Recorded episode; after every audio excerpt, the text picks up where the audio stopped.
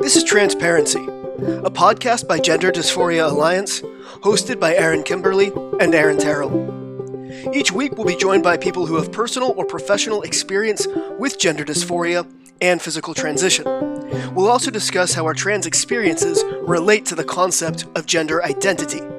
Join us for a compassionate yet heterodox approach to the question of trans. All right. Thank you for tuning in to Transparency, everybody. We have a very exciting episode today. We've got the world famous, literally world famous, Lisa Shupe on with us. Previously, or probably more newsworthy, notably as Jamie Shupe, Lisa now. So she is joining us today to talk about her experience with autogynephilia, detransition, retransition, and everything all in between. So thank you very much, Lisa. Thank you for having me. Well, I think I would rather preface that with infamous rather than famous. Okay. I don't look back fondly on the whole thing. I mean, if I could turn back the clock and make it disappear, I would. Okay. Yeah. That's kind of where I'm at on the non-binary thing. Okay. I don't think it's real. I don't think it's healthy. You have a fascinating story in terms of how you became that. Is it North America or the first American legally non-binary person? Could you maybe tell a bit about that story and how that came to be? Yeah, it's well, you know, I'm the first legally non-binary person in the United States. I'm not sure about Canada, I don't think they had any legal recognition at the time. And this was 2016, correct? Yes. Yeah, I just had the anniversary not long ago, the 5-year anniversary on June 10th, 2016. And that was kind of traumatic too. So are you wanting to hear how it kind of came about? Yeah, if you wouldn't mind just telling that story of how that came about and why you decided to become legally non-binary. Yeah. It's lengthy. I'll try to shorten it up for as much as possible. But so I did a gender transition to female in 2013. And it was literally, it kind of mirrored the rapid onset gender dysphoria situation. You know, because let's go back a little bit to my childhood. Okay, my childhood was kind of like the desert island thing. I wasn't exposed to any gay people. I knew nothing, absolutely nothing about transgenderism, transsexuality. I then went into the military. And, you know, of course, I was aware of gay people, but the transgenderism thing was still, you know, not on my radar whatsoever. And I also didn't research it because once I started cross-dressing, you know, I was literally like scared that if I ever got investigated for, you know, having sex with men, that might come up too. You know, they would, you know, for instance, like, you know, CID might go in and check my web history. So I never, it was kind of like Pandora's box that I never opened. And, you know, my start down the gender path was actually pornography. There's a really interesting article from Dr. Kenneth Zucker, and he actually mentions that in it that pornography is one of the triggers for transvestic fetishism. So I started becoming heavily involved in pornography as a means of, it was a stress relief because, you know, drugs are a career ender and alcohol was a career ender.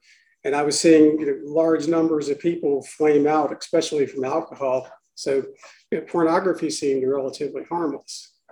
Okay, so I started viewing a lot of pornography, and the way it affected me was I started seeing myself as in the role of the female. You know, when it was straight porn. You know, I looked at a male and a female having sex, and I was identifying more and more with the female, and that eventually led to cross-dressing, and that eventually led to having sex with men, you know, dressed as a female and imagining myself as a female. Can I stop you real quick?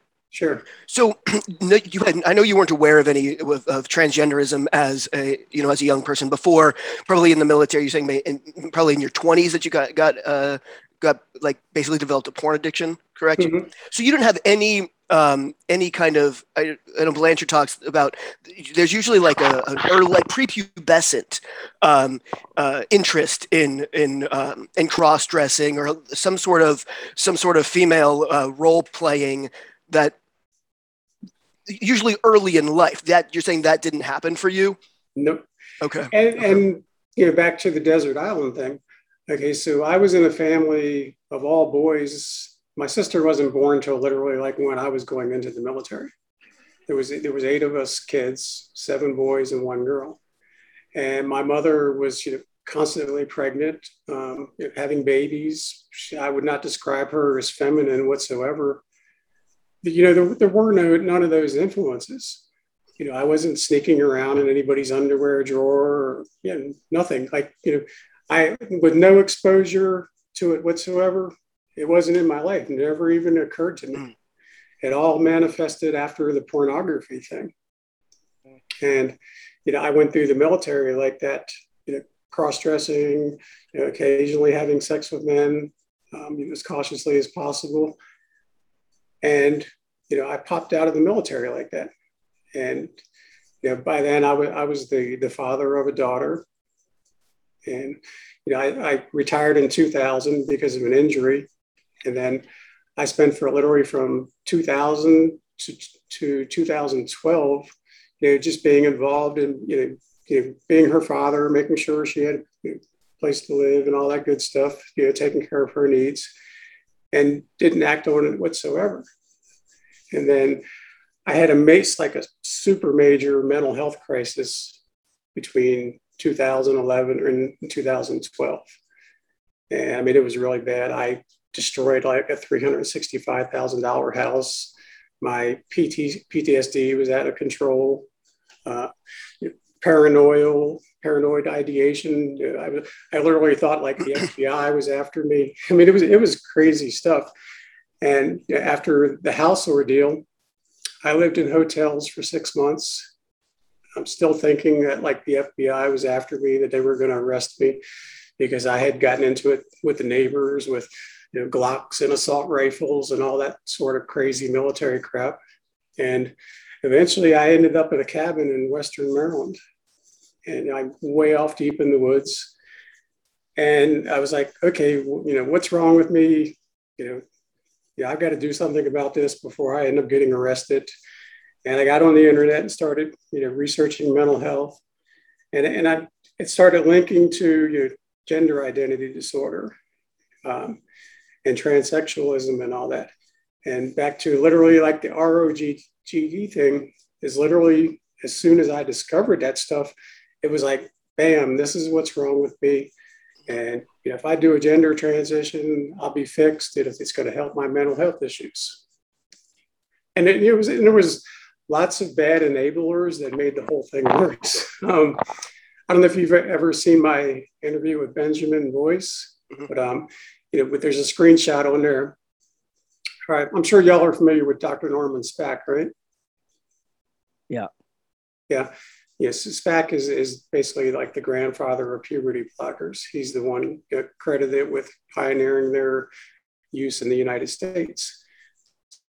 So around the time I'm going through this meltdown, Spack does an interview and it claims that puberty blockers and gender transitions can cure bipolar disorder, which is one of my diagnoses. And then one of the WPATH gurus, which is Ann Vitale, had another article, and she was framing it as Vitale is a trans woman. I didn't know that at the time, but Vitale was claiming that, you know, this was like an anxiety-based disorder, and that, again, you know, hormones and a gender transition can fix this stuff. So, you know, I jumped in feet first into the gender transition, and that was in early 2013. Literally, like hormones on the first day. First time I had an appointment, I got hormones, and, you know, so I really, you know, didn't know much about, you know, what was the motivations behind what I was doing.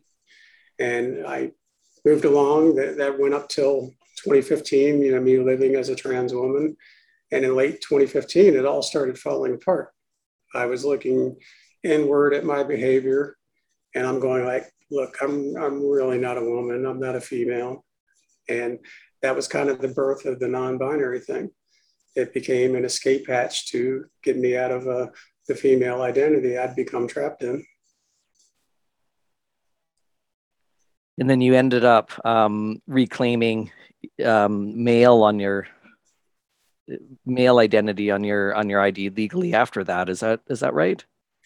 Yeah, that's another really tough journey because, you know, I just got, you might as well say I jumped from one frying pan to another.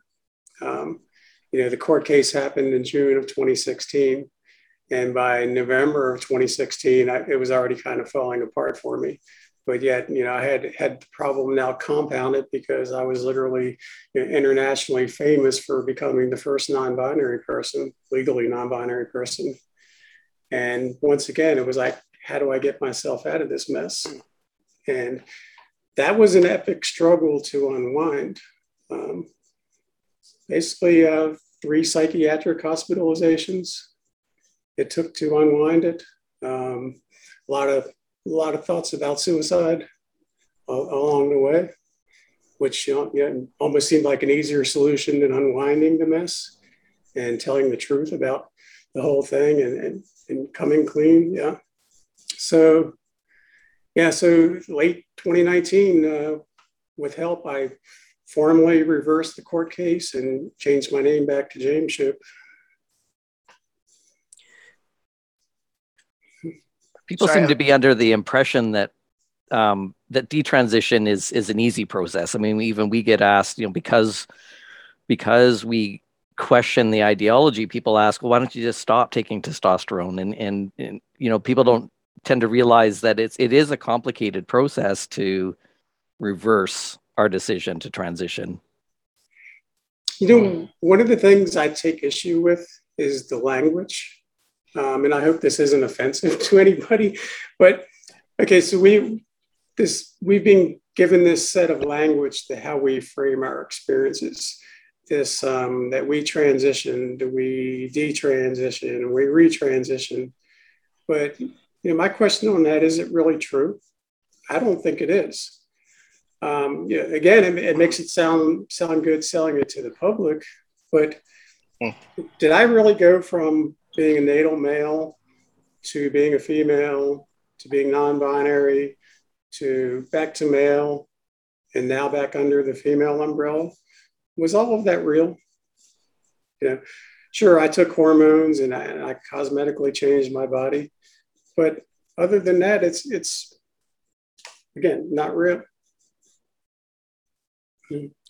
What did, I mean, I agree with you entirely on all of that. My question is the non-binary designation, did that really have that much of an impact? Obviously, it had a huge impact on your mental health and whatnot, but was that more to do with the media fiasco around it and how much attention was put on you? Because I can't imagine just having non-binary on your birth certificate.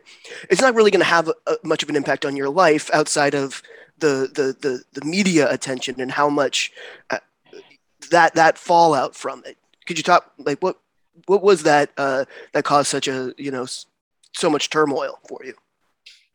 Again, because it wasn't true.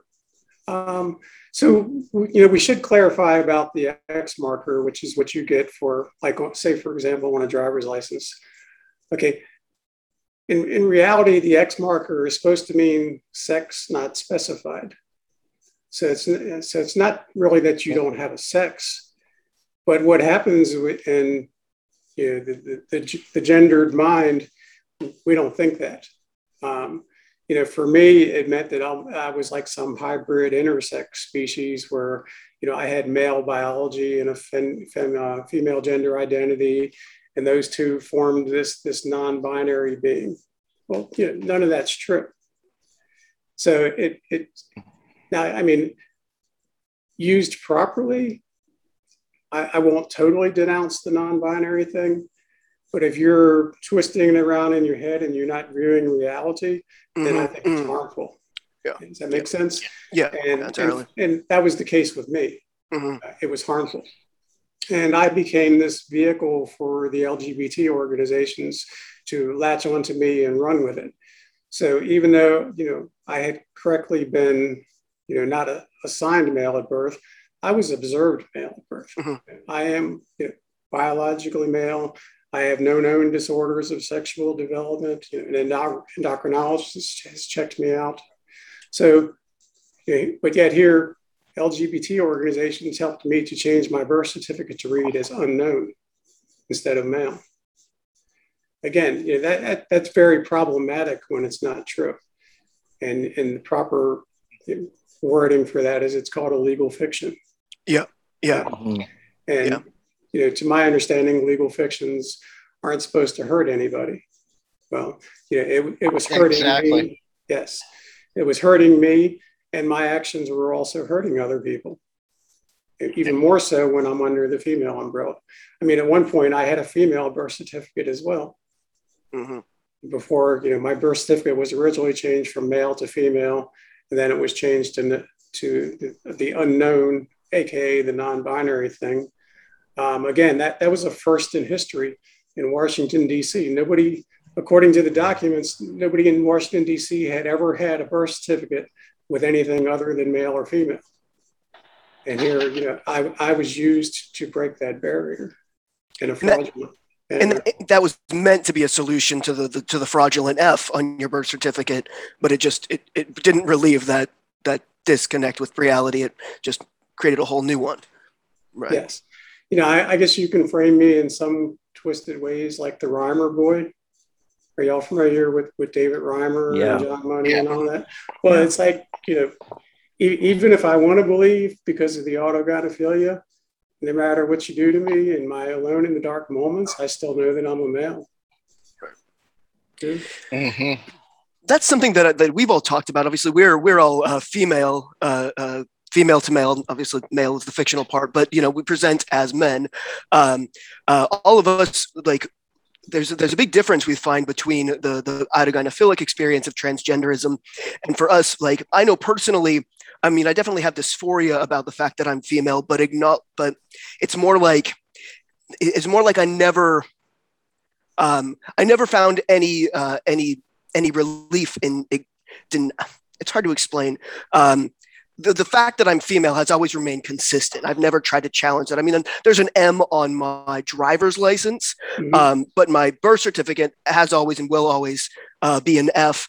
The way that I look at it is like I can change my current legal designation as male because that's how I present in the world. But I can never change the fact that I was born female, and I can't change the fact that I am female. But I certainly can't change the fact that I was, you know, obviously observed female at the time of my birth. That is correct in my birth certificate. So I'm not sure how you guys feel about the whole birth certificate designation change. That always felt to me like just going too far. I know I was kind of pushed along that path, you know, a decade ago when I transitioned, but it always seemed like this just doesn't seem right. I don't know what you guys' take is on that. At the time, I thought it was awesome, you know, because at the time I had been ideologically captured, and I think I really believed that in that some part of me, or that in some way that I was male. But you also had an intersex condition as well.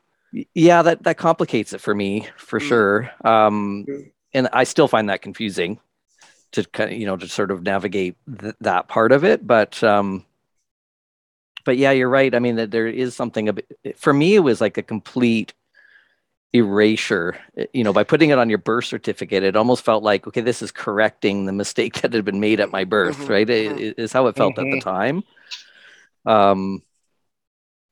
But yeah, I've mixed feelings about it now. Kenneth, you joined us just after we started recording. Welcome. Yeah. Hey. What's your take on that? Well, I think it creates the compassion that led the doctors to have this legal fiction created has resulted in a very toxic environment, where now you have people arguing that they're literally gone from being female to being male or male to being female. So, yeah, I mean, I had all of my documentation switched over. But I think in Canada, there's actually an onus to have all your documentation say the same thing. Like, I know that once you begin a legal name change, you have a certain amount of time to complete it on all of your provincial and federal documentation. And then I think you have a year to complete it on any, like, notify your bank, notify your school, your employer, whatever, right? It's a very streamlined process there. Yes. There's a, I forget what it's called, but there's the requirement that all of it say the same thing. So I don't know that a person could actually, well, who knows what it's like now, but at one time, I'm not sure a person could legally left their birth certificate and change their other documentation. Oh, okay. Yeah, I'm not sure if people realize that or not, but yeah. And Lisa, no, you are going back to not identifying as, but presenting as. What is, I know you think obviously retransition isn't exactly a real thing, but what is it that you are kind of, where are you now in this? I'm kind of screwed up in the medical system right now, because again, you know, I'm not actually retransitioning to anything. Nothing has actually changed. But what's happened to me is, okay, so when I, quote, you know, detransitioned back in 2019, what I didn't really expect to happen was, you know, it sounds good that I'm just going to detransition and go back to, you know, quote, living as a male, you know, get off of hormones, just knock the crap off and end it all. But, okay, so that worked until the testosterone started coming back in my system. And once it did, the paraphilia returned with it, you know, the desire to cross-dress, to act out sexually. Okay. But, you know, when I said that I had told my care team at the VA, which was a real fiasco, that I was, you know, reclaiming my male identity, their first knee-jerk reaction was to cut off my hormones. They just killed my hormone prescriptions, which was not my intent. I wanted to stay on hormones, keep my testosterone blocked. Yeah. And because I was so high profile, it was almost kind of comical. They had to reach out to what they call the national LGBT coordinator at the VA and say, what are we going to do with Shupe? Shupe wants to detransition. You know, this isn't supposed to happen. So, you know, they told him what to do with me. It was comical. I went to Social Security and I had a letter from the doctor, endocrinologist, stating that I was biologically male and that I was reclaiming my male identity. Well, Social Security kicked me out. And they were like, you have to go through a gender transition to male in order to get your identity back to male. I mean, how much of a lie was that? I don't think people even think about that. You know, it sounds good on the way in, but what happens on the way out? Did I really transition back to male?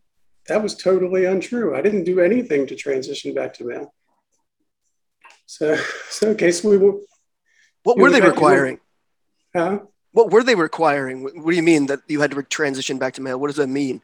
Mm-hmm. It means I had to go back to the endocrinologist and get like one of those State Department letters stating that I had appropriate therapy, hormone therapy or surgeries, okay, blah, blah, blah, and that I had transitioned back to male. Okay. So the endocrinologist had to perjure himself writing that letter because it wasn't true. I mean, how nutty is that? Okay, so, you know, we got all that done and I was officially changed back to male. And here I am sitting there, you know, my gender dysphoria is back because I'm not on hormones. The autogynephilia is back. You know, the bad sexual behavior is back.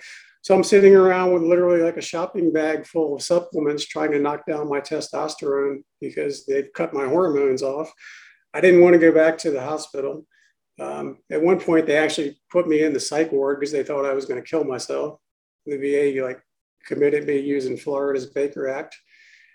And by, what was it, New Year's Day of 2020, I had a blood clot in my leg from eating the supplements. So that was kind of the wake up call for everybody that they were going to have to put me back on hormones, but we had another fight over that with my care team at the VA, because the only way they would agree to put me back on hormones and block my testosterone was I had to claim that I was undergoing a gender transition. Again, that I was being treated with transgender woman protocols. So, after everything I had just went through, I was like, fine, it's semantics. You can call it whatever you want, just block my testosterone. And, we did that. So, all right. So that got me through 2020, most of 2020. But then I moved in October.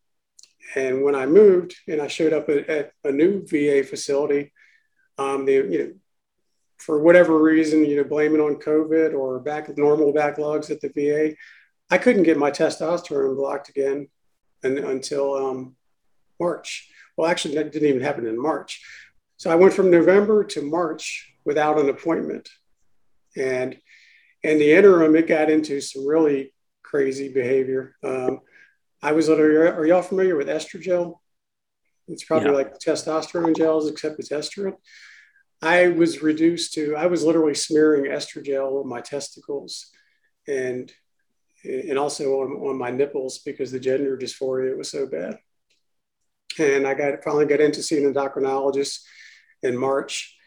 And we had a really nasty discussion. It went like back and forth, like, are you transitioning to female?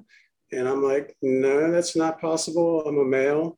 I just want to be, treated under the transgender woman protocols, and I'm not making any other changes. And back and forth, we went like that. And afterwards, she kicked me out of the office and said, "I'll see you in 4 months." And once again, I ended up in the psych ward, ready to kill myself over the whole mess because I was literally like ready to cut my testicles off. And when I got out of the psych ward, it kind of dawned on me that, if I don't just go along with the program and claim that I'm transitioning and stay under the female umbrella, this is how my life is going to be. So that is how I've been reverted back to Lisa again. Because at any time, was there any other option for managing your dysphoria presented to you, other than just medicalizing and transitioning to female? Was that ever part of the conversation? It was literally medical malpractice in the psych ward, because here I am locked in there from April 16th to April 29th. And I had this little team of psychiatrists that would visit me once a day and torture me. And they would ask me what is your identity? And I was saying, well, I'm male. And I was telling them that I was suffering from the paraphilia, autogynephilia, and I was also suffering from gender dysphoria. And they equated that as long as I was telling them that I was a male, that it was impossible for me to have gender dysphoria and that I wasn't entitled to any care. They literally wrote in my medical records that, it's, like I said, it's medical malpractice. One of them wrote in there that notably autogynephilia is not in the DSM. But patient keeps claiming that they have this disorder. Autogynephilia, to my knowledge, is listed in the DSM 7 times. And then 2 supervising psychiatrists signed off on that note. And that was how the whole psych ward experience went, day after day. So, yeah. Now, the interesting thing, too, and I don't think many people were even aware of this. So autogynephilia is a paraphilia, sexual paraphilia. And to my understanding, there's literally US government laws that prevent the treatment of paraphilias. You can't have insurance coverage to treat a paraphilia. But on the other hand, you can get all the treatments you want for gender dysphoria with insurance coverage. And I think the roots of that is basically why the whole thing was changed from gender identity disorder to the gender dysphoria thing. Okay. So in that sense, there is a purpose to the fiction that that this is just, you know, that autogynephilia doesn't exist. It's only a gender. It's only gender identity. Is that what you're saying? No. What I was saying is gender identity disorder got morphed into, you know, rebranded as gender dysphoria in order to evade the insurance exclusion about treating paraphilias. You know, as Dr. Anne Lawrence says, autogynephilia is the paraphilia that underlies transvestism. Right. So technically, you know, that's an important part of this discussion. You know, it's this chicken and the egg thing. You know, what comes first? Okay. So in my case, we know that pornography came first, and then that resulted in transvestism and the autogynephilia, the desire to see myself in the image of a woman and have sex as a woman. So that's paraphilic. Okay. Mm-hmm. And then the end result of that was gender dysphoria. Right. You know, the frustration that I had to turn myself into a woman to match that whole thing. Right. Okay. Mm-hmm. Right. So if it had stayed if no changes had ever been made, you know, there wouldn't be any insurance coverage for me to do anything about it. So The thing was rebranded into gender dysphoria. You know, it's no longer a paraphilia. We don't talk about that anymore.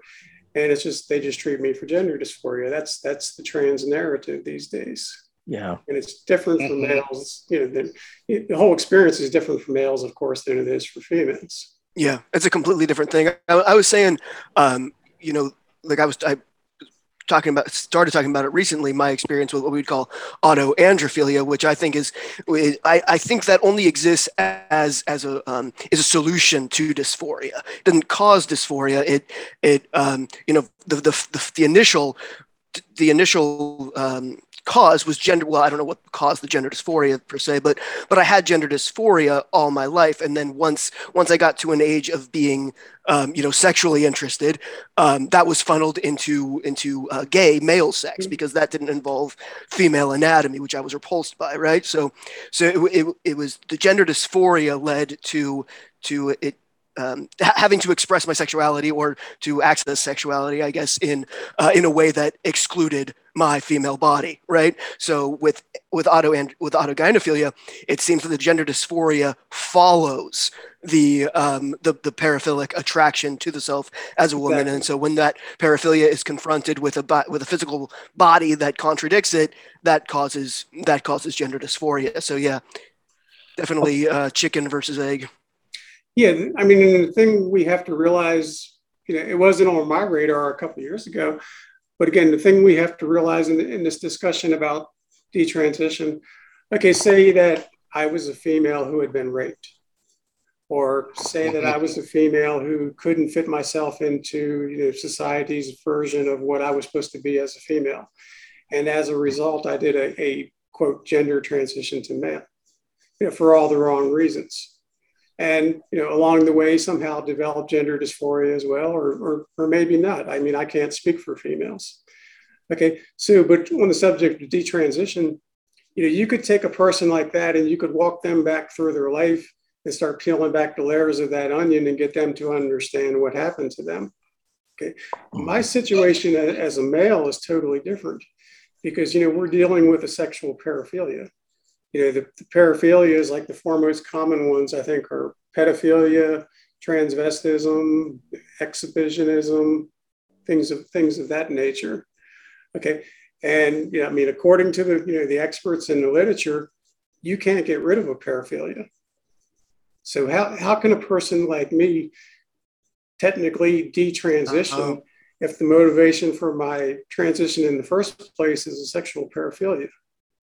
I mean, that's like telling a pedophile that they can't be a pedophile anymore. Mm-hmm. Now, I can technically do it. You know, I take Lupron once again, and it's again, you know, the dynamics of how these two tie together is priceless because, you know, you give a pedophile Lupron, which is luprolide acetate, and, you know, they lose their sexual desire, and they can make, you know, rational decisions about their behavior and not offend anymore. It's the exact same thing for me. You give me Lupron, which I'm 3 months back into it, I'm already losing the sexual component of the female clothing. I could care less about screwing around with men and having them validate me with a female. I'm essentially the same as the pedophile. Mm-hmm. Yeah. Some people, just picking up on the point you made that when you were on the estrogen, that the paraphilic feelings started to dissipate, and when you went back on and when you went off of the estrogen, those feelings started to come up again. So some people might interpret that as, well, the treatment was successful if it alleviated your gender dysphoria by transitioning to female, to use that language. So but in your mind, it doesn't sound like you felt that was a successful treatment because it caused. Can you just unpack that a little bit? Like, why wasn't for you that successful treatment if it did help your dysphoria? Well, first off, I should say that at high doses, you can do the same thing with estrogen that you can do with anti-androgen drugs to a male. You can totally kill off my sex drive if you give me enough anti-estrogen or anti-androgens or both. Like how they treat homosexual males, historically. Yeah. Like Alan Turing and whatnot. Right. Yeah. Right. The drugs have changed, and well, of course, but historically, you're correct. I don't know what they were giving Alan Turing back then. But to speak to the other Aaron's point, okay, so it kind of goes back to what we were talking about earlier about, we were talking about how no matter what they did to me, I knew that I was a male, even though I wanted the female thing because of autogynephilia. Well, we're kind of back to the same problem again. Okay, if we frame this as gender dysphoria, we're lying about my underlying problem. My underlying problem is the paraphilia. So I want to be honest about that instead of, falling under this gender, even though I have gender dysphoria, and even though I'm entitled to treatment for it, the underlying cause of my gender dysphoria is the paraphilia. So we need to be honest about that and be treating me for, in my opinion, for the paraphilia. Mm-hmm. Does that make sense? It does. I just wanted to make sure that we were kind of closing that gap, because some people might sort of hear what you're saying and interpret that as, when you started the estrogen and claimed a female identity, that it did seem to resolve your gender dysphoria from, do you know what I mean? So if we don't go deeper into that, some people might interpret that as, well, that's because the treatment was successful if it relieved your dysphoria. But I think what I hear you saying is that it was an indirect an indirect resolution of your dysphoria, because it wasn't really targeting the root cause. Am I understanding that correctly? Yeah. Say bluntly, it's putting lipstick on the pig. Yeah. So now you're finding other ways of targeting the paraphilia specifically without interfering with your gender identity. Yeah. The paraphilia, being that I'm back on Lupron, is totally back under control. Now, as far as gender expression, I would rather run around and, of course, not mini skirts and things of that nature, but I would rather, appearance-wise, dress as a, somewhat of a casual female clothing. So that presentation is just a good fit for my personality and who I am. But there's no disillusion anymore about me being a male, what my problems are, what needs to be done to treat those problems and things of that nature. Mm-hmm. Yeah, we've talked about that theme quite a bit amongst us, and I'm in agreement with you. I think the material reality for me is that I am female or, with an intersex condition. I still feel more comfortable presenting as I do. I've always had other than the beard, I've presented this way forever. Like even as a kid, I preferred to have short hair. And so for me, it wasn't like the invention of a new persona the way some people describe it. Cause I don't behave or act or look much different other than the facial hair growth. So I do feel more comfortable in my own body presenting this way, but you're right that there's layers to be peeled back, right? And my concern with this narrative, the gender transgender narrative that's going around, I think it prevents people from peeling back those layers. Because that narrative is external to us, right? It's queer theory based, it's cultural based, it's politically motivated. It's not internal, and I think when we identify with that external narrative, it prevents us from going inward and actually doing some of that work and finding some of the root causes for our dysphoria. And I think that root cause is probably different from person to person, potentially. There's probably themes and trends amongst people, but I think that's the work that I've done. And it's sad that it gets interpreted as transphobic, because it just because I've gone in and done my internal work and resolved some things emotionally and recovered my mental health, that somehow is seen as transphobic. It's like, well, wasn't wellness and mental health the whole point? Like, when did we lose that plot? Isn't there's a distinct confliction between what normally or what often underlies female gender dysphoria and what underlies male gender dysphoria, which is more often than not autogynephilia is causing that. So it's distinctly different in that, you know, we could do work, we could, dig up, our early childhood experiences or our lives and kind of unpack how the dysphoria was caused, where it got us, but with like what Lisa was saying with autogynephilia, it's like you can only unpack it to the point that this is a paraphilia, and you can't unlearn or undo the paraphilia. You have to manage it, and that's why when all these conversations we have, it seems like. As contradictory as this is to the gender critical narrative or the true trans or whatever narrative is, to me it seems like autogynephilia is probably the most appropriate kind of gender dysphoria to treat with medical transition, is what I keep going back to. I don't know what your thoughts are on that. In the sense that it can't be changed. Right, but when we just tell people that we're just treating gender dysphoria and leaving out all the gory details of autogynephilia, that's harmful to women.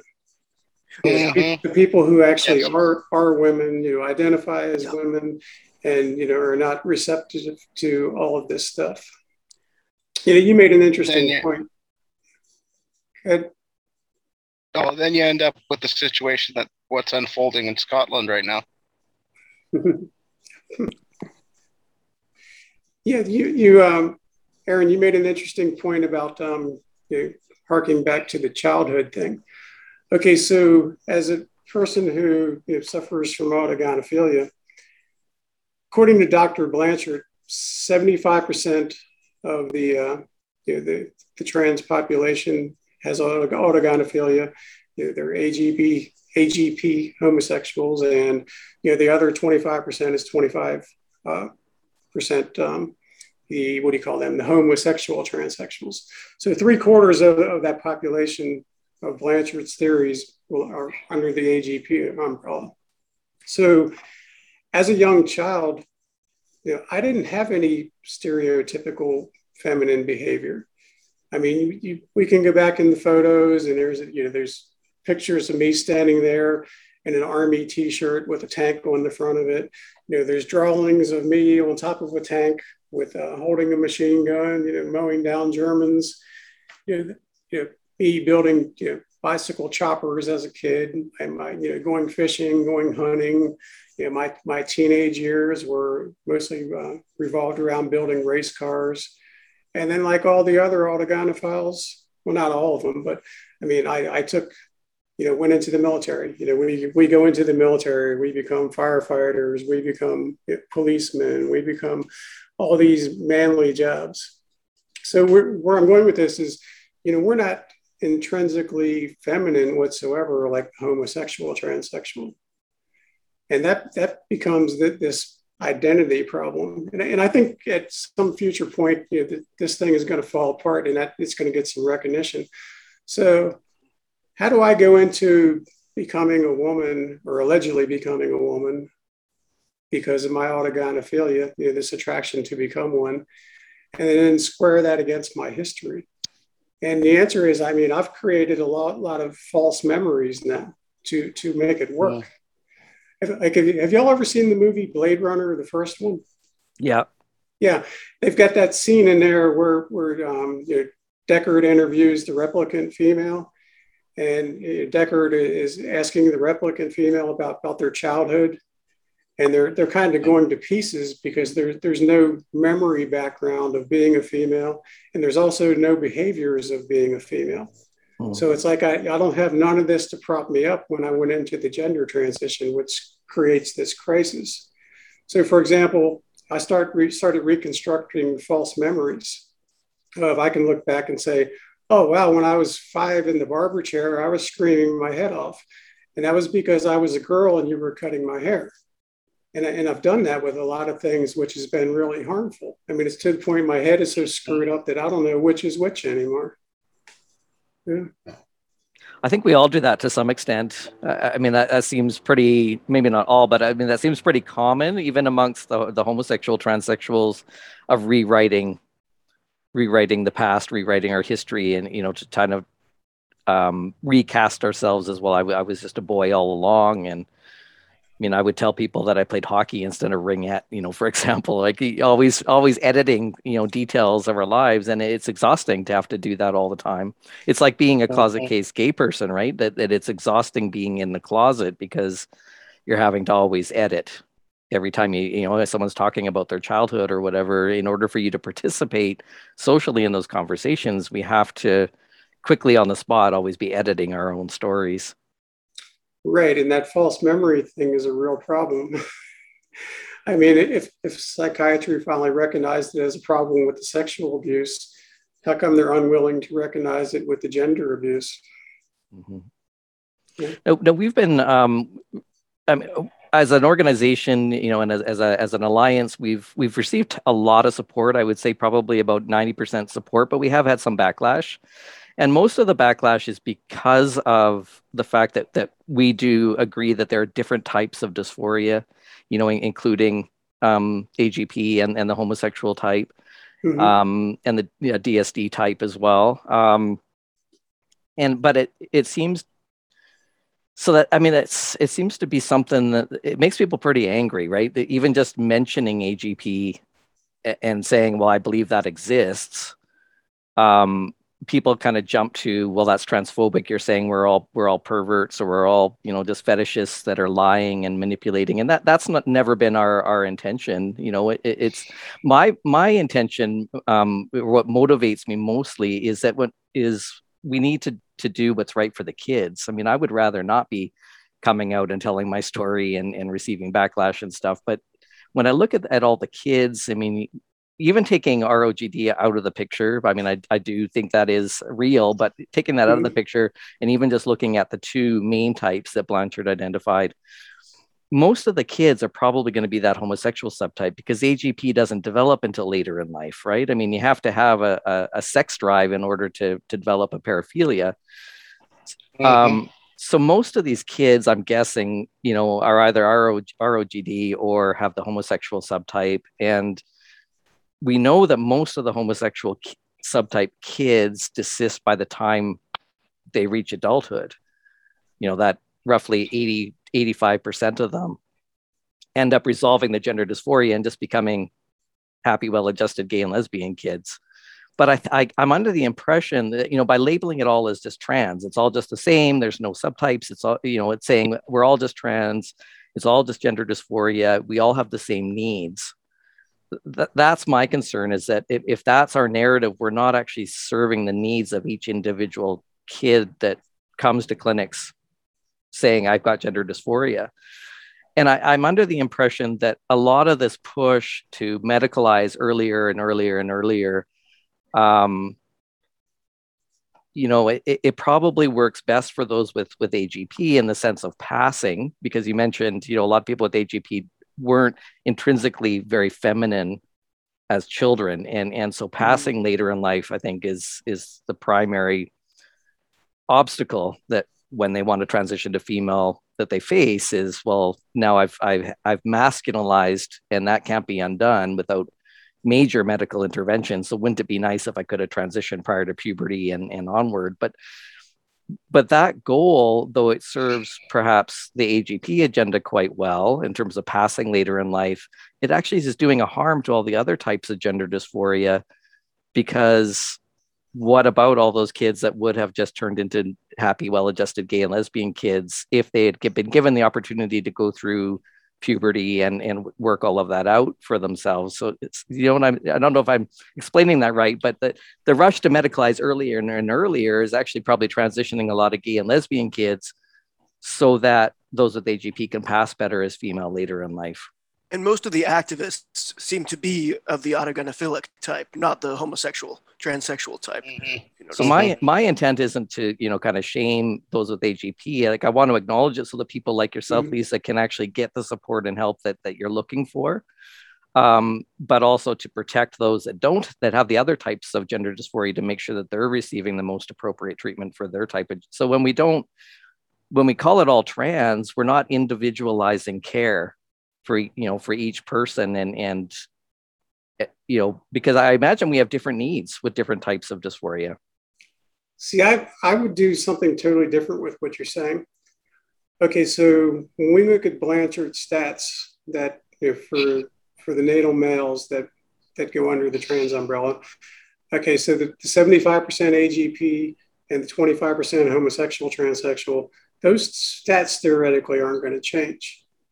Now, what has changed is the availability of knowledge.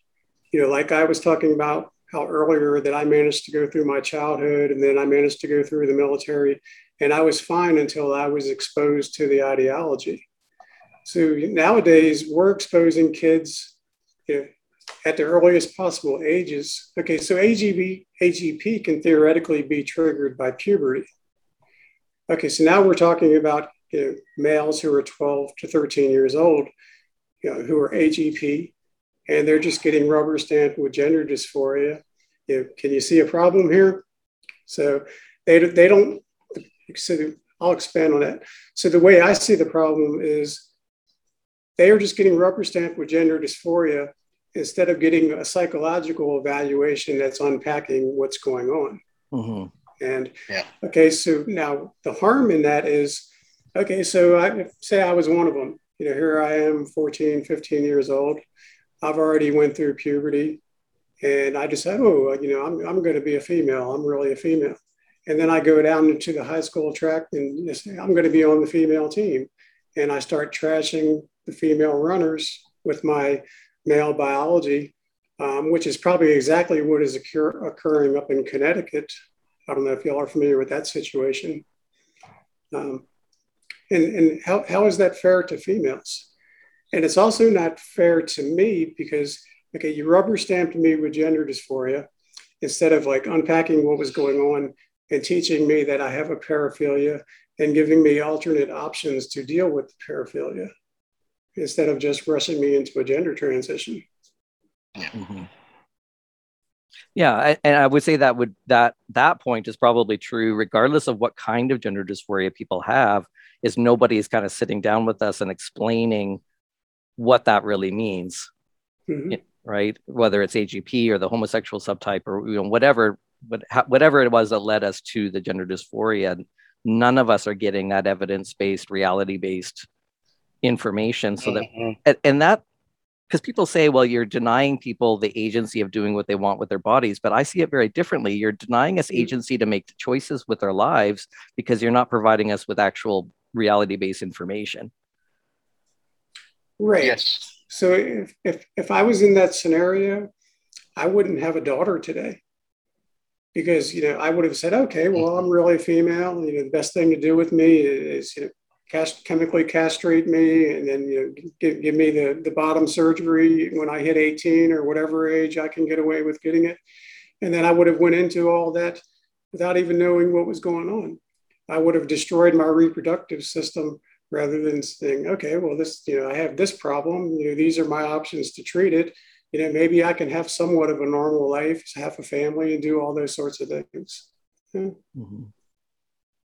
going back to what you were saying, that you weren't particularly feminine as a child, and most autogynephiles aren't. Not just not feminine. It seems to be like almost hyper masculine, typically quite masculine in their interests and behaviors and whatnot.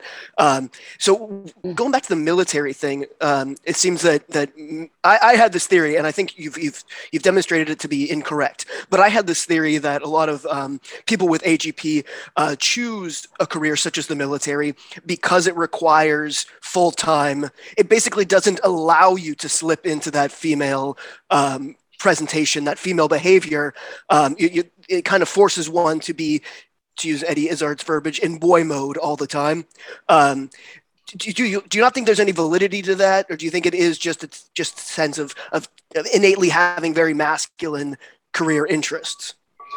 I think in my case, it challenges the whole theory, because it sounds really good that I'm going into the military to, that's my flight into hyper masculinity to, protect me from the gender dysphoria and all that stuff. Well, I think going back to what I said earlier, if I didn't know any of that existed and I wasn't experiencing any of those problems at the time because I was unexposed to the ideology, right, how can that be true? Right, that's what I meant. You kind of contradicted that theory that I had developed. Mm-hmm. Okay. Well, no, it's not just you. I mean, there's lots of articles written by researchers to push these theories to cover up the paraphilic behavior and make it sound more normal. Yeah. Another thing that I've been wondering about is, so we know that, say, 75% of female to or male to female transitioners are autogynephilic. How prevalent do you think that? I mean, you've done a lot of research into this. How prevalent do you think that particular paraphilia is in the male population writ large, regardless of those who seek transition? I think a significant number are now seeking transition with the gender ideology inundation and the medical availability of it. But like, do you think? Obviously, you're saying that for yourself, porn triggered it. It seems to be.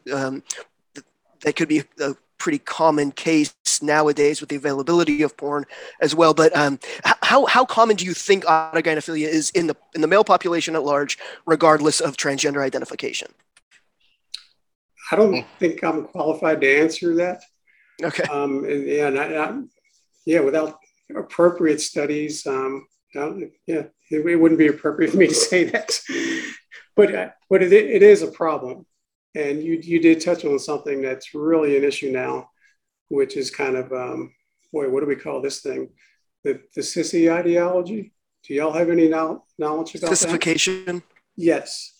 Yeah. Okay, that's becoming, the website Women Are Human did a fantastic article on that, but that's becoming a real problem for young males. So they're getting exposure to pornography. And especially if they've got developmental issues or they've got self-esteem issues, they're not the kind of people. I was always extremely successful with women.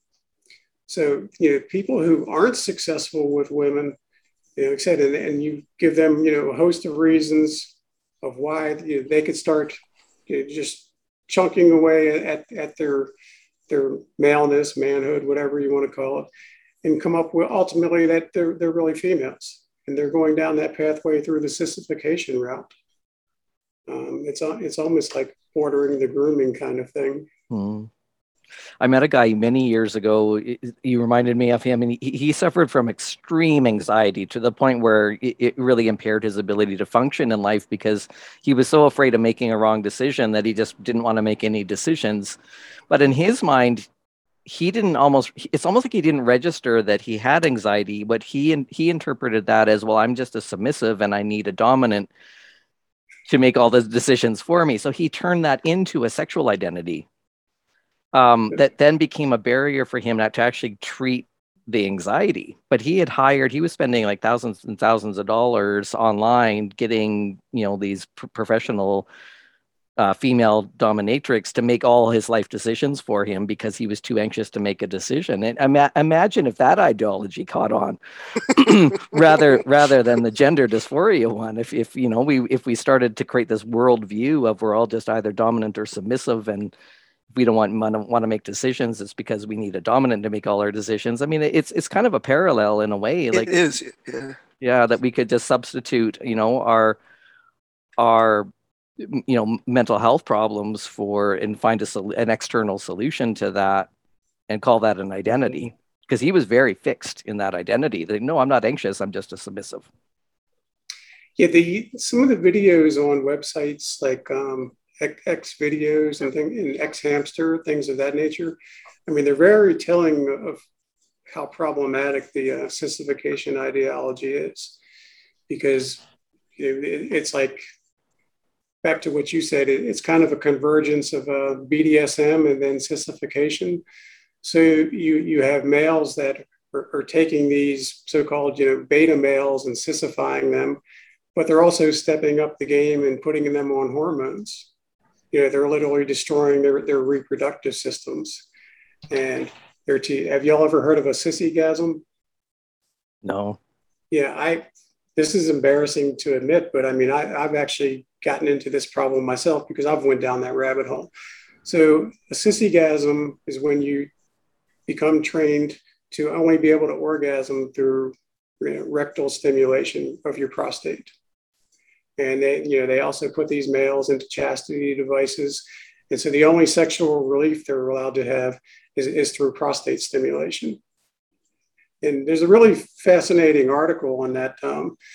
It was actually a study about a man who was trained himself to become that way with one of the Anero's prostate tools. So it gets into the brain is actually plastic and can be programmed to think a certain way and continue to act a certain way. Yeah. Mm-hmm. And then I guess the other rabbit hole is those that have a sexual fetish for mutilating their genitals. And we really have no idea how many people are getting, you know, the gender, what's called the gender affirmation surgery, you know, for that reason. Yeah, I believe it was the Daily Beast just did a pretty big article, and I think it's under the umbrella of cutting. Is that correct? Yeah. Cutters is what they call the guys who give unofficial sex changes. Yeah, wow. So. That would explain the absolute inability of some people to do post care after surgery. What do you mean? Yeah. Oh, yeah. Some people don't take care of their, like, after they've had genital surgery, they don't do any of the post-operative care. They end up with major complications. The vaginoplasty falls out. Yeah, it's, or major internal infections, like, they're all on board, they get the surgery, and then after the surgery has been done, they totally disassociate from doing any of the care that's necessary to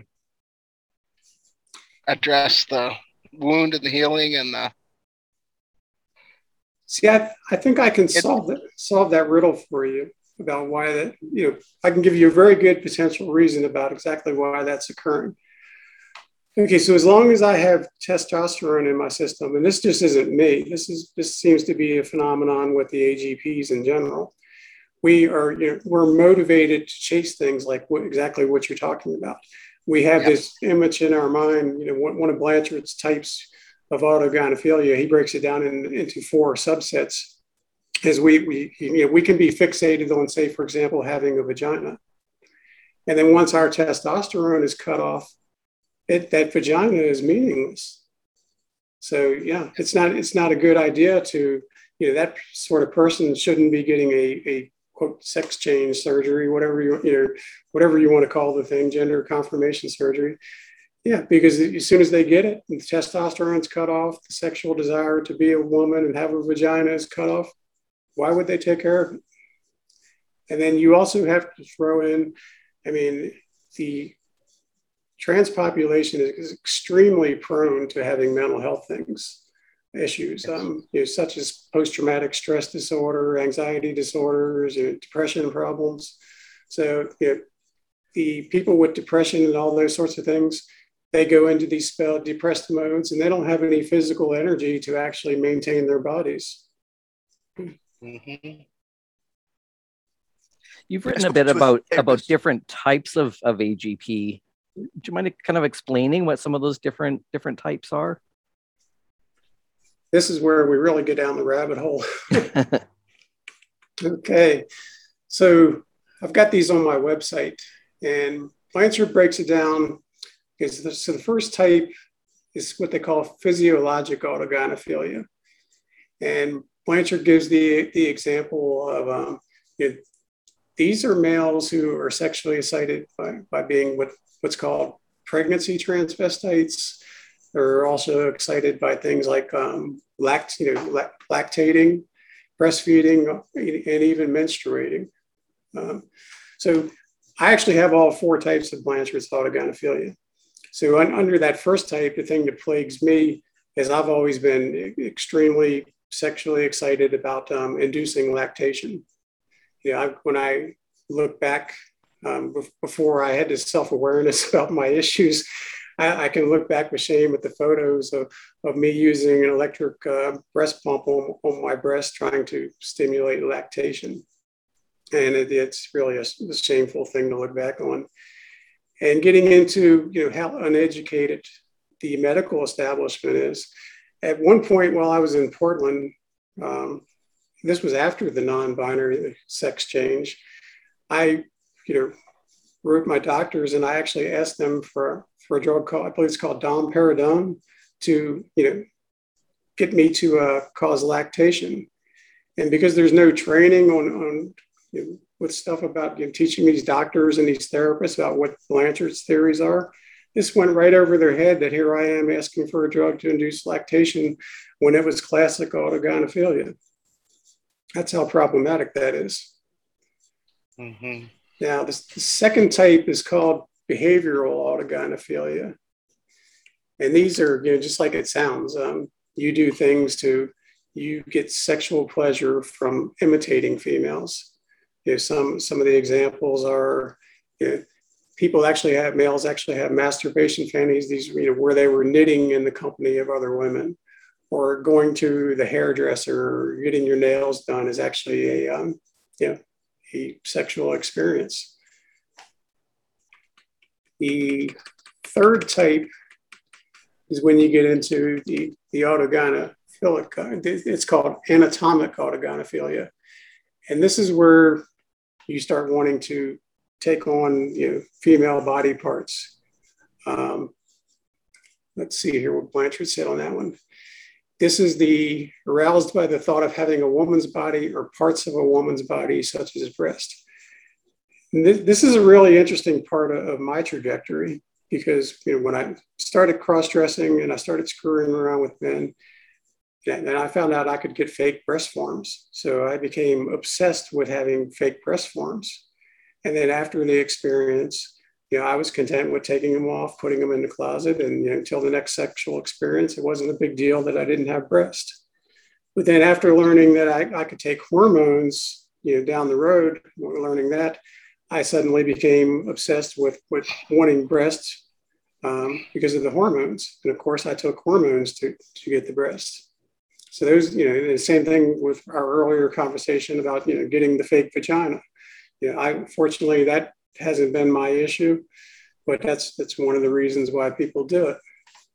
And then the fourth type is just what classic transvestic autogynephilia, and that's getting sexual pleasure from, of course, cross-dressing, wearing female clothing. One of the examples Blanchard gives, and I'll validate it as being true, is when my wife puts her bra on in the morning, she's just putting her bra on. If I've got testosterone in my system, it's a sexual experience for me. I'm capable of getting an erection just by the mere act of getting dressed. Yeah, that's how problematic all that is. Do you think, is it anatomical autogynephilia? Is that the kind that can cause actual gender dysphoria, or can they all lead to that? Or do you have any thoughts on that? I would rate that as the number one cause because that that collision of me wanting to have breasts and not having breasts, and was able to induce the gender dysphoria. So it's worthy of treatment. But again, it goes back to, we have to be honest about what we're doing, you know, why the treatment is occurring, rather than passing me off as something that I'm not. So otherwise, I imagine the drive would be to change your body. Mm-hmm. Right. If that's the nature of the paraphilia, is to want breasts and want, you know, a vagina, and there must be a really strong drive then to medically transition if that's the nature of the paraphilia.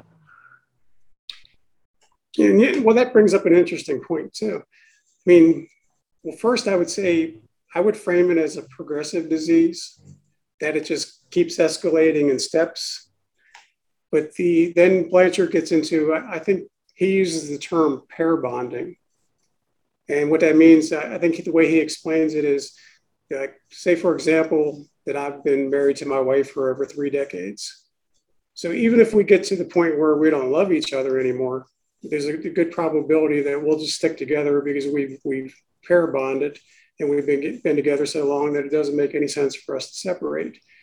And according to what I understand of what Blanchard says, the same thing happens to me with the autogynephilia, which probably explains why I'm still wearing women's clothing, even though there's no longer any sexual arousal in the thing. I've gotten so used to my, you know, alter ego Lisa, that Lisa's just become a part of me. So even though there's no sexual component of Lisa with me chemically castrated, Lisa still exists. Yeah. There's another, I believe he's a psychologist named T. Buckner, and he wrote a really good document. It's called The Transvestic Career Path. And he lays out these steps of how a person becomes a transvestite. And one of the final steps is the formation of the alter ego of the female personality. It becomes almost like a permanent portion of the person's persona. Yeah. Which, you know, the name Lisa was actually my very first transvestite alter ego name. So I have reverted back to it. So with, obviously you're of the camp that SRS, would you say SRS for people with the autogynephilic dysphoria, you were basically no question that's medical malpractice, correct? That's a slippery slope. I think it should basically be, well, okay. First, when people are adults, they have, you know, the right to make medical decisions. So you have that quandary. Yeah, then the other part of it, I mean, I think it should be avoided at all costs. But there's going to be some folks, apparently, who, like me, you give me Lupron and I seem to be okay. You know, it stops the thing. But what do you do with the folks where it doesn't stop the thing? And I think that's what the kinds of people that folks like Blanchard are basically supporting, saying, you know, hey, we've tried everything else. They're adults, they get to do what they want. Now, again, the problem is recognizing them as females and doing that. You know, when they start using the surgery to say, hey, I'm really a woman, instead of, you know, me fixing a paraphilia here, that's very problematic, and I don't agree with that. I kind of wonder about the end point, too. So let's say someone had the anatomical AGP and they did go through all of the medicalization, and so now they have the breasts that they desired, let's say. And I mean, does the nature of the paraphilia shift then, or I mean, what am I trying to say? So if someone has the breasts and that's arousing for them, does that satisfy the AGP, or is it like constantly distracting and you're aroused in you know, at inappropriate times? Like what is the lived reality of that having reached that endpoint of a transition?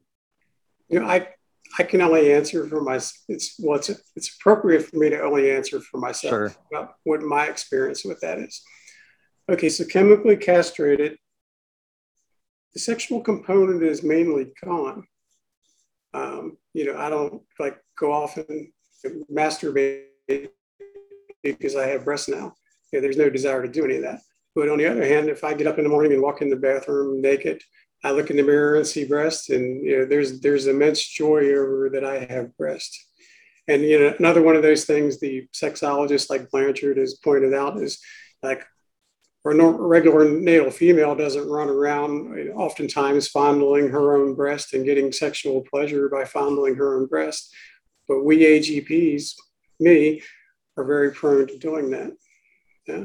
So there's still sort of a sexual component to it, even though the sex drive has been cut off, that, we got what we wanted. It's why, for me, it's always been kind of helpful to think of it as, because I've never really understood paraphilias. I think that's kind of a female thing in general. It doesn't really make sense to me. I can't really rationalize it, but it makes sense to me to think of it as basically inverted heterosexuality. So I think of it as like a sexual orientation is how I've always been able to conceptualize autogynephilia, which also makes sense in my brain as far as why. HRT, why inhibiting your testosterone, taking estrogen, doesn't completely eradicate it. It's like, because the orientation remains. You're still attracted to yourself as a woman. It's just the sexual component to that is diminished, but it's not gone, just like it would be for a sexual orientation. You're like, if you gave a homosexual man estrogen, like he's still going to be gay. He's just going to have much less desire to act on those feelings. Does that make sense? That's helpful. That actually, I think, speaks to what I was asking about. Because I just wondered, because I have heard some people say that once they have AGP, so whether they knew it was that or not, but they had that sexual component and then they transitioned and now that sexual component isn't there. And for them, they had this disappointment almost. It's like, well, this was all about that sexual experience. And now, oops, now I don't even have a sex drive. I don't hear that talked about openly very much, but I can imagine that happening, but you're right, Aaron, that they would still have that the sexual orientation, just not the sex drive. But I don't think, if we don't have a reality-based way of understanding this, I can see how people could kind of arrive at the point of feeling almost disappointed. It's like, I was after this, amazing sexual experience, and now that's been destroyed by the fact that I don't have a sex drive. Of course, not everyone's going to feel that, but I have heard that expressed by some. You two said so many things. Well, I don't think I can even remember to get them all. Okay. Now to do yours first. Okay. So this isn't a pleasant experience with the sexual excitement. So where I'm going to go with this, another one of the things Blanchard's pointed out is the transvestites, cross-dressers, they go through this endless cycle called binge and purge. So we go out and we load our closet up with high heels and dresses and stockings and all wigs and all breast forms and all this stuff. And we go, months, years or whatever, going through that. And then we crash and burn and shame and we discard it all, which is very expensive to do. I'd like to have all my money back. And we just repeat this torturous cycle over and over. So I'm to the point where like, the folks you're talking about are like, okay, so they went through this alleged gender transition. They hopefully got the body they were seeking. And then they're going like, oh, I don't have a sex drive anymore. Well, the route I'm going with this is like, that sex drive was my problem to begin with. And if I have that sex drive, I'm going to go through that endless torturous cycle of binging and purging and shame and all that. So it's better just the end result is that we, my sex drive is cut off, I'm in the body I was fantasizing about, and it's all over with. That's a much better outcome than the cycle of torture. Mm-hmm. Yeah. That's really helpful to hear it that way. 'Cause I think when it's not our experience, it's easy to kind of misunderstand some of the fine details of it. So I think a lot of people, when they hear about AGP, they think of it as chasing the sexual fantasy. So it sounds like a fun thing, but you're not describing it as a fun experience at all. No, it's torturous. And once you've been through that cycle numerous times and you realize what you're doing, yeah, it's just like, give me the genital lobotomy. Just make it end. Yeah, and that's, we're not being truthful about that. Once again, we're just framing the whole thing as gender dysphoria and sweeping it under the rug and leaving out all those nasty details of what's going on. Mm-hmm. Now, the other Aaron touched on the other problem with what's going on. This stuff about calling paraphilias sexual orientations. Again, that's just, to me, it's just more flim-flam language of hiding bad behavior and making it sound, legitimizing it, if you will. Mm-hmm. So, here's a really fun one. So, all right, so autogynephilia, and I would say it's been done to, after all the uproar of autogynephilia, it started getting toned down. Well, we'll just call it a sexual orientation instead. Well, now we're also calling pedophilia a sexual orientation. Yeah. Okay. These things are really paraphilias, not sexual orientations. Okay. So now getting into the harm thing. Okay. So I don't agree with people losing their jobs because of their, what is actually a sexual orientation, or because they want to go to work in a certain, certain type of clothing. If I'm a male and I want to go to work dressed as a female, I shouldn't get fired about that. But when we go to the Supreme Court and we make it illegal to fire somebody because of a sexual orientation, and we're also calling pedophilia a sexual orientation, is it right that we can no longer get rid of a pedophile from employment? If a daycare it turns out that they've got a pedophile running around, and pedophilia is a sexual orientation, I mean, it doesn't take a rocket scientist to point out the problems we have here.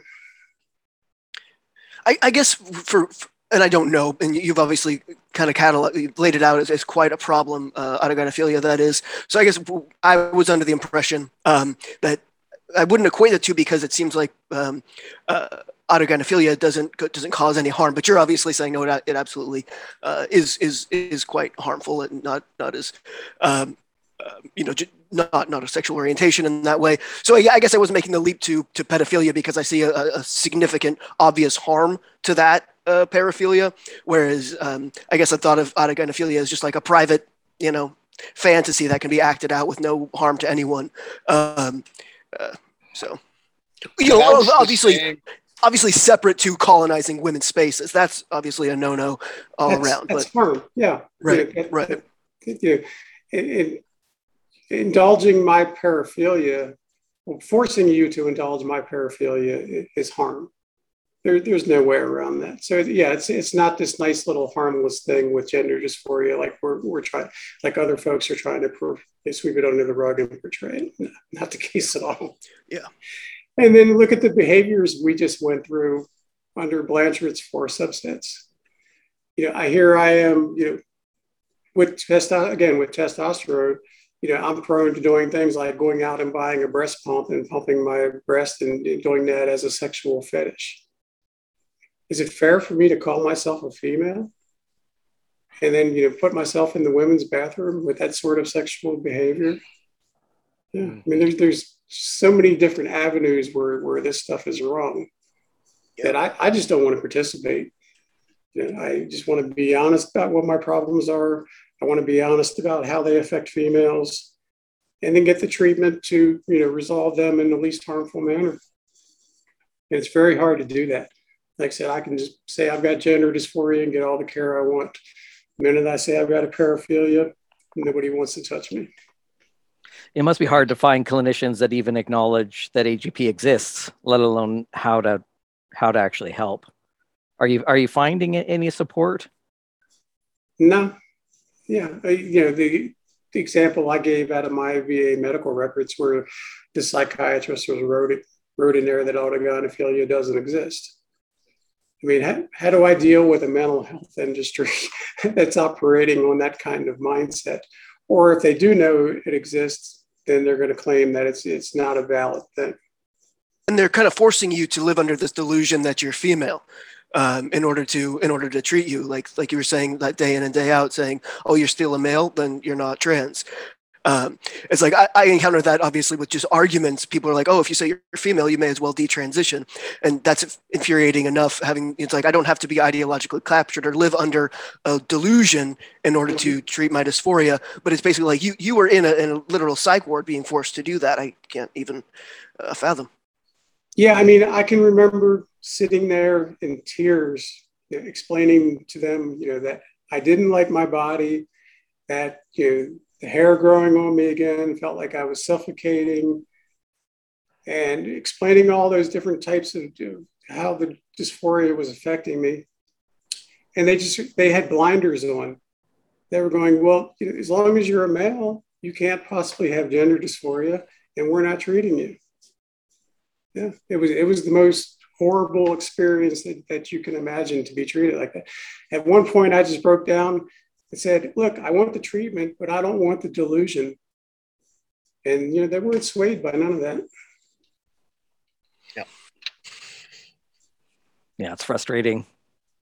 I mean, we're all experiencing that, but what Aaron just mentioned of, because gender dysphoria is completely separate from the gender ideology. There were transsexual people long before there was queer theory. And I experienced dysphoria long before I ever learned queer theory in the early 90s. But people have so completely understood the trans experience through queer theory that they can't even separate the two anymore. So it's completely confusing for people now when you just look at gender dysphoria without that lens of queer theory, that gets interpreted as transphobic. Because for them, like, trans is queer theory. They can't understand what gender dysphoria even means without queer theory these days, and it's created blinders that I don't know how we ever remove those. Like, even I posted on Twitter recently, like, how would we even do something like watchful waiting with the kids in this age of ideological capture? When the kids are learning that your experiences means that you are trans. I mean, that's not watchful waiting anymore. We're leading them down a path. To what extent would you agree that the medical system itself has created gender dysphoria? Okay, so I'll give you a couple examples. Going back in history, as you were talking about, if there were no synthetic hormones and there were no surgeries, I mean, it would be something like, I can't drink alcohol until I'm 21. So, not available. It's not, why would I have any dysphoria over something I can't have? Mm-hmm. Or if you were, stork dropped you on a desert island, a gloved hand reached out of a metal box and raised you until you were able to sustain yourself. And there was no other people, no human interaction whatsoever. How would you have gender dysphoria? It's the ideology and the medical treatments that are fueling it, in my opinion. Does that make any sense? It does. And I think, I mean, in my case, I don't think the medical industry created my dysphoria, because I definitely experienced intense dysphoria as a child. And I grew up in an isolated farming community, no contact with the gay and lesbian community. I didn't even know that medically transitioning was even a thing. That just wasn't on my radar. But I had dysphoria to an extent where I really believed in some way that I was a boy. I didn't know I had an intersex condition then either. So it was beyond just being a tomboy. I mean, I looked at other boys and saw that they were swimming with no shirt on and a pair of trunks. So I whipped my shirt off and insisted on swimming with just a pair of shorts on. So it was very much an extreme, but it never crossed my mind to get a sex change until I learned that was a thing, right? So it was still, even though I had very intense, legitimate dysphoria, I would still say I'm a victim of ideological capture, because prior to that, I was finding ways of integrating my dysphoria into a lesbian identity and did that quite successfully and quite happily, until I started learning about, well, the ideology, and that if you have these feelings, well, no, you're not actually gay, you're actually a trans person. So we've invented this idea that there's a separate category of personhood called a trans person that now needs rights and medical interventions, and this whole industry now created for it. So that part, the medical industry is absolutely created. So trans is created by the medical industry. Yes. Yeah. I would say I always had. Oh, sorry. Go on, Kenneth. I was going to say it's also created the social sexualities where a person's sexual orientation now goes based on gender identities of the individuals involved and has nothing to do with the underlying biological realities. Yeah. What I felt so I needed kind of in hindsight is I needed someone to kind of explain to me what my gender dysphoria meant, you know, in reality-based terms. All I needed was information because the experience itself, I had no way of understanding and attaching meaning to. And so it's almost like it creates this vacuum in me where I need it to make sense in some ways. So any narrative that kind of sounds plausible, it's so easy to grab a hold that, okay, that's the explanation that I've been waiting for, you know, because nobody explained to me, well, it's quite, you know, that a lot of gay and lesbian people have this kind of dysphoria. Or a lot of people with the type of intersex condition you had experience this. Like, I needed a way of making sense of it. If someone had just said to me, "Hey, you know what? You're either feeling this because you just happen to be one of these lesbians that experience dysphoria, or you know that you have an intersex condition, and this is what it means." I think that would have satisfied my need to make sense of it, without having to do anything else, no medical interventions or anything. So it wasn't until I grabbed a hold of that explanation of it's because you are trans. And if you are trans, that's what drove me to then transition. It's like, well, if I am actually trans and that means I am a man in some way, then I have to transition. It's created this sense of urgency that I can't possibly be trans and not do an intervention. So medically transitioning almost became a compulsion or an addiction for me that I need to do this. I can't, it created this dissatisfaction with my own body because I was being told by that narrative, you are actually a man trapped in a woman's body or however that narrative goes. But until I learned that narrative, I didn't feel any drive or compulsion at all to change my body. What about the frequent thing of, the feeling different?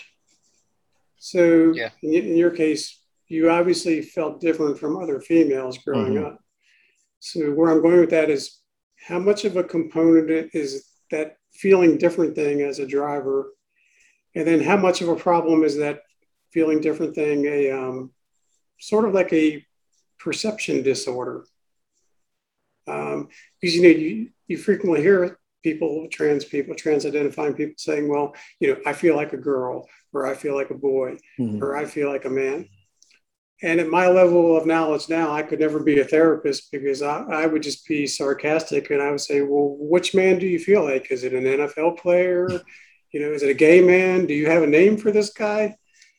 So, right. So once you start thinking about it that way, you know, yeah, there's what's going on in my head that with this feeling different thing, even though that is one of the components of gender dysphoria. Yes. And one of the things that's starting to come to light too, are y'all familiar with like the six or so questions in DSM-5 about whether or not you have gender dysphoria? Because those questions in themselves literally take a non-conforming female and give them, I think they only need like 2 or 4 of the 6 questions. But like I said, those questions are worded in such a manner that the nature of their nonconformity to begin with gives them an automatic gender dysphoria diagnosis. And that's really problematic. Because it could have just been an autistic kid that was nonconforming because they didn't pick up on social cues or didn't care about conforming so much. I mean, that's a symptom of autism, right? But once they were taught this narrative, it's easy to look back on our childhoods and find evidence. That goes back to earlier what I was saying about you're creating false memories about what was true and what wasn't true. Yeah, because maybe it was just autism all along. You know, that feeling of there's something different about me, right? So once, let's say we're 15 and learning that gender ideology, it's easy to look back on our histories and say, oh, well, I guess that's why I didn't fit into my social, you know, circles when I was 5, right? Not seeing that, well, maybe that was because of autism that I wasn't fitting into my social circles. Yeah, and I think one of the questions is like, you know, whether you have a strong desire to have the body of the opposite sex. Well, if I have a perceptional disorder that I feel like I'm a female, then that's going to give me a drive to want the body of the opposite sex. So again, you know, I'm going to answer yes to that question. And I'm just steady checking boxes about why I should have a gender dysphoria diagnosis and why I'm supposedly not really male. Yeah. We're already past an hour and a half, so we probably want to start wrapping this up soon. But I was hoping you could tell us about the website that you have compiled, the endless database of trans content. Ooh, the website will begin with, it has to move as much as I do. It's had y'all can all guess why, but it's had numerous takedowns. The trans activists have reported me numerous times because I have, you know, dead names on there. Sorry, they're in the news articles. You know, so I'm just reporting the news. But where you're going is, you know, I have this massive website, and it gets back to, I think I have Asperger's, and I spent nearly every single day, many, many hours every day from 2013 all the way up into probably late 2019, building this massive repository of media articles about all things trans. And then I took those news articles and I broke them down into categories. And, you know, and most importantly, I archived them because they're very prone to disappearing. And the funny thing about the archiving was, I was a tank mechanic in the military. So I don't have any formal training on, you know, websites and none of these kinds of things, but I learned from the feminist, how to build these websites. You know, I would say I learned the most from Kathy Brennan. They often call her, you know, the head TERF or whatever. I think that's unfair, but Brennan taught me by looking at her website how to archive articles. I mean, she was amazing at that. So, I mean, there's like thousands of people. The latest home for the website is autogynephilia.me. And it's from A to Z on categories about why trans people are doing what they do. You know, Blanchard says the autogynephilia is best captured by what people say about themselves. And a lot of these articles are interviews with trans people. So this is trans people saying, you know, what their experience was, you know, what their trajectory was, and I've captured that. So yeah, it's good stuff for researchers. Good place for self-exploration too. Yeah, I was blown away because the title of it is a bit misleading. It was autogynephilia.me, and I thought it was just gonna be like a blog or something about your experience, and then I was like, oh my god, this is an endless database of anything trans related. So I highly recommend everybody check that out because you can just search a name and suddenly you've got 20 articles regarding that person or that topic, and yeah, it's incredibly useful. Yeah, the name is a misnomer. It's just, you know, that, you know, now that I understand that I have autogynephilia, I wanted that domain because it was available, and everything else just got chucked in there. It used to be under the transgender archives and various names, but like I said, you know, WordPress deleted me twice because of complaints. Yeah. So now it's safely tucked away in Iceland. It's not part of America. It's not. It's out of the reach of the laws of EU, and I can say whatever I want on there. Excellent. Yeah. Well, thank you so much for taking the time to talk to us. It's been a pleasure. I've been, when Aaron mentioned he had reached out to you and you had agreed to talk to us, I was really excited about it. As Aaron said in the beginning, you're world famous for your journey, and I really respect and appreciate how open and honest you are about your experience, because that's exactly what we need at this hour is just for people to open up and just be honest about what all of this is about. So, and thank the three of you as well for hosting me and letting me speak. I mean, I'm like blown away that much time has went by already. I've immensely enjoyed talking to y'all and learning from you as well. I know. I speak for the rest of them. Thank you so much. We'd love to have you back sometime if you'd be willing. There's obviously so much we could talk about if you're interested in coming back sometime. Yeah, and I would highly encourage y'all on one of your future episodes, you know, take DSM-5, take those gender dysphoria criteria and break that down and see what it looks like about how easy a lesbian could get a gender dysphoria diagnosis. I think the public would be shocked about that. Mm-hmm. The AGPs, we lie to get our diagnosis. Y'all get sucked in by design, which is tragic. Mm. Yeah. Okay, everybody. Y'all take care. Stay safe. Too. Thank you. Yeah. Thanks. You.